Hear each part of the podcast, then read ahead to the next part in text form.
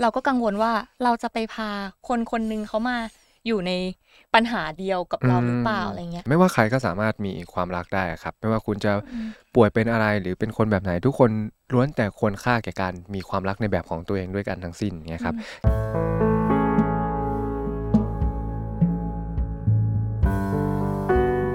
คุณกำลังฟัง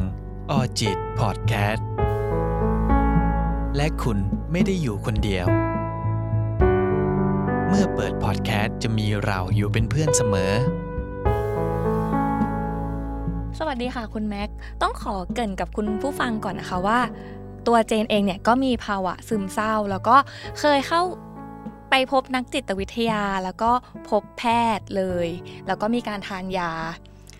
ซึ่งเจนรู้สึกว่าอีภาวะซึมเศร้าเนี่ยมันก็มีปัญหากับการใช้ชีวิตอย่างมากเลยนะคะ อาจจะมี บางครั้งเราดิ่ง บางครั้งเราดาวน์หรือว่าเวลาที่เราจะทำอะไรเนี่ย เราจะต้องใช้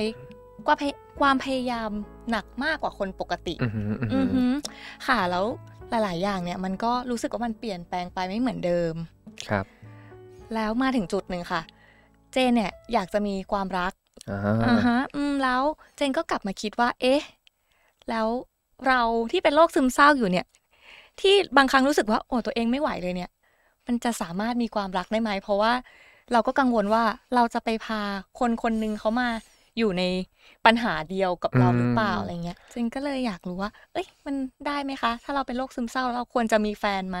อือหืออือหือครับ จริง ๆ ถ้าตอบแบบง่ายที่สุดเลยก็คือว่าไม่ว่าใครก็สามารถมีความรักได้ครับ ไม่ว่าคุณจะอืมป่วยเป็นอะไรหรือเป็นคนแบบไหนทุกคนล้วนแต่ควรค่าแก่การมีความรักในแบบของตัวเองด้วยกันทั้งสิ้นเนี่ยครับ แต่ทีนี้พอเป็นคำถามว่า ผู้ป่วยโรคซึมเศร้ามีแฟนได้ไหมอาจจะต้องตอบให้แบบอ่าลึกขึ้นมานิดนึงอย่างเงี้ยครับ แต่ก็อยากจะยืนพื้นว่าจริง ๆ ก็มีได้นั่นแหละครับ เพียงแต่หลายๆครั้งคนที่มาหลงรักคนที่ป่วยเป็นโรคซึมเศร้า ก็จะไปอยู่ในจุดที่ว่า ถ้าเขาไม่ป่วยความรักคงดีมากกว่านี้ เช่นเดียวกันตัวอือฮึคนที่ป่วยก็จะอยู่ในจุดที่ต้องคิดว่า ถ้าฉันไม่ป่วยความรักก็น่าจะดีกว่านี้อย่างเงี้ยครับ ซึ่งทั้งนี้ทั้งนั้นก็อาจจะเป็นข้อเท็จจริงในมุมหนึ่งแต่ว่า สิ่งที่เป็นจริงยิ่งกว่าก็คือโรคนี้มันอยู่กับเราเนี่ยครับสิ่งที่เราเป็นมันมีความเป็นโรคเข้ามาเกี่ยวข้องกับเราด้วย เพราะฉะนั้นโรคนี้ก็เหมือนเป็นส่วนหนึ่งของตัวเราอ่าฮะการหลงรักใครสักคนอือฮึหนึ่งที่ป่วยเป็นโรคซึมเศร้า คุณอาจจะต้องยอมรับการที่เขาป่วยได้ และเช่นเดียวกันเมื่อเราป่วยเงี้ยครับเราเองก็ต้องยอมรับตัวเองที่ได้รับผลข้างเคียงจากการป่วย และนั่นก็เป็นส่วนหนึ่งของตัวตนเราอ่าสตาร์ทกันด้วยจุดจุดๆนี้อย่างเงี้ยครับ ทีนี้เมื่อเราบอกแล้วว่าเออมันมีได้เนาะอืม แต่แต่ก็ไม่ได้หมายความว่าพอเราป่วยปุ๊บ เราอยากมีความรักแล้วเราจะปล่อยให้ตัวเองเป็นแบบนี้ต่อไปอย่างเงี้ยครับ มันก็ต้องมีการดูแลตัวเองมีการรักษาอย่างเงี้ยครับ เหมือนกับคนเราไม่สบายอย่างเงี้ยก็ต้องดูแลตัวเองตลอดอืมอาจจะไม่ต้องเปรียบเทียบถึงขั้นโรคซึมเศร้า เอาอย่างง่ายที่สุดเลย สมมุติว่าคุณเจนเป็นโรคภูมิแพ้อย่างเงี้ยครับ อืม แล้วก็ไม่ได้ทำการรักษา เวลาแฟนจะชวนไปเที่ยว ก็ไปเที่ยวไม่ได้ เพราะว่าเป็นภูมิแพ้ แต่ถ้าเกิดสามารถรักษาหายก็สามารถไปเที่ยวได้แล้วความรักก็จะดีขึ้นดูกลมกล่อมอ่ามีมีโมเมนต์ได้ไปเที่ยวอะไรดี ๆ ด้วยกันมากยิ่งขึ้นเนี่ยครับ เพราะฉะนั้นการรักษาโรคซึมเศร้าก็จะเป็นส่วนหนึ่งละที่ต้องเกิดขึ้น หรือต่อให้คนเราไม่มีความรักก็ต้องรักษาแหละครับ เป็นการรับผิดชอบของตัวเอง ทีเนี้ยครับผมอาจจะขยายความเจาะลึกให้ไปนิดนึงว่า พอเป็นโรคซึมเศร้าอย่างเงี้ยครับไม่ได้หมายความว่า ตัวโรคจะกัดกินคุณตั้งแต่ทีแรกเลย มันยังมีความเป็นตัวของตัวคุณเองอยู่ในนั้น เพียงแต่มันได้รับผลกระทบจากอาการป่วยหรือสิ่งที่มากระตุ้นนะครับ เพราะฉะนั้น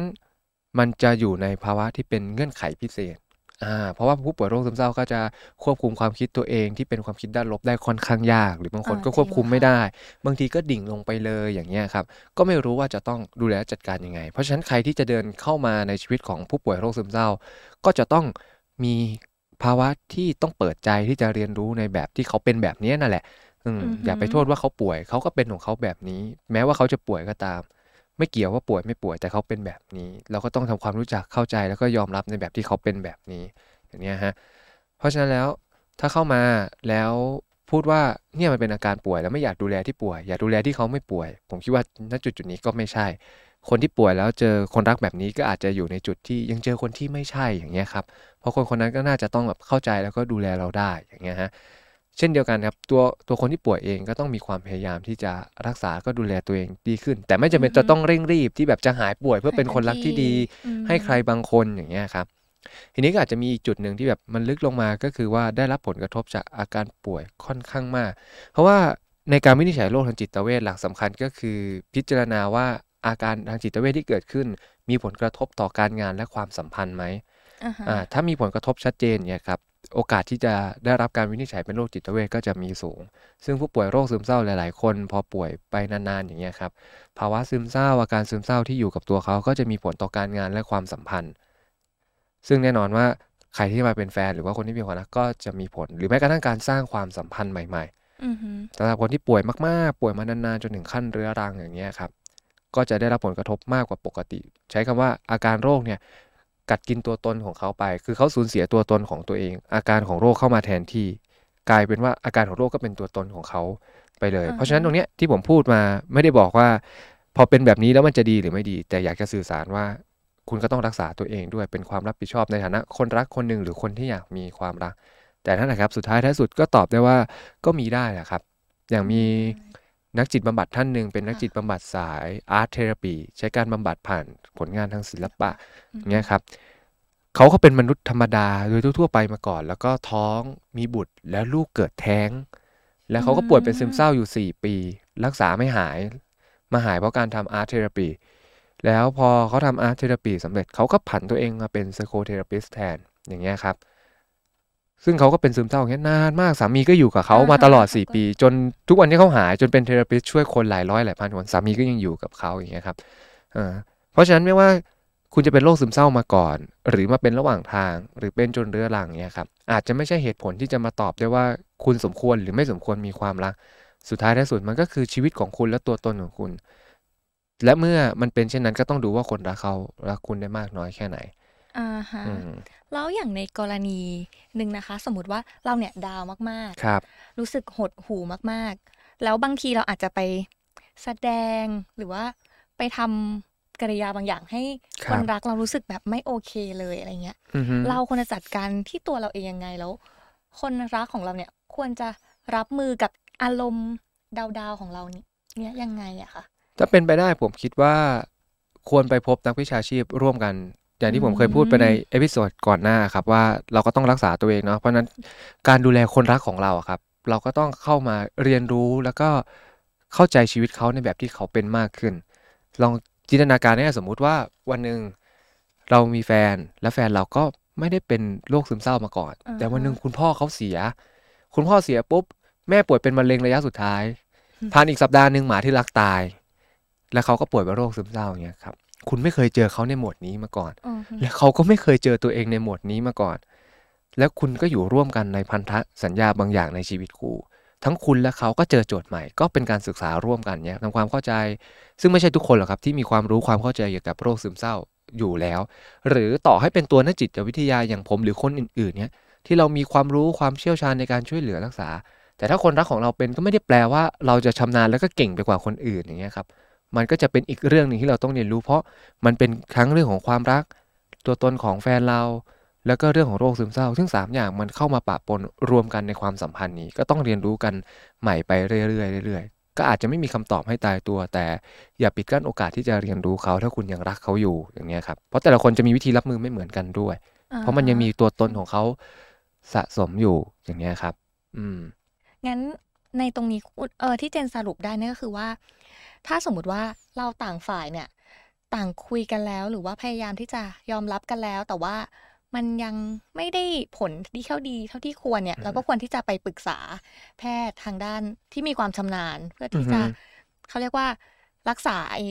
ครับปัญหาเหล่านี้ใช่ไหมคะ อย่างที่คุณแม็กบอกค่ะว่า ทุกคนสมควรที่จะมีความรัก เออไม่ว่าจะเป็นยังไงก็ตาม ทุกคนมีคุณค่าแล้วก็ สมควรที่จะได้รับความรักดีๆ อยู่รอบตัวอะไรเงี้ยเซนก็เลยมองว่าการดูแลเอาใจใส่กันการเข้าใจกันเนี่ย มันก็เป็นเรื่องที่สำคัญที่สุดจริง ๆ ไม่ว่าคุณจะเป็นอะไรยังไงก็ตามนะคะอืมครับก็ผมว่าจะเสริมเพิ่มให้ตอนท้ายว่า แล้วถ้าเกิดเรื่องราวมันเกิดขึ้นระหว่างทาง หรือว่าคุณผิดหวังเนี่ยก็ไม่เป็นก็ไม่ใช่ความผิดที่คุณป่วยอะครับ ก็แค่ว่าใครอีกคนนึงอือฮึไม่ได้ใช่สำหรับคุณเท่านั้นเองอ่าฮะเขาก็แค่ อยู่ในจุดที่เขายอมรับคุณไม่ได้ สถานการณ์มันเปลี่ยนจนเขาไม่สามารถรักคุณในแบบที่คุณเป็นไปในวันนี้ได้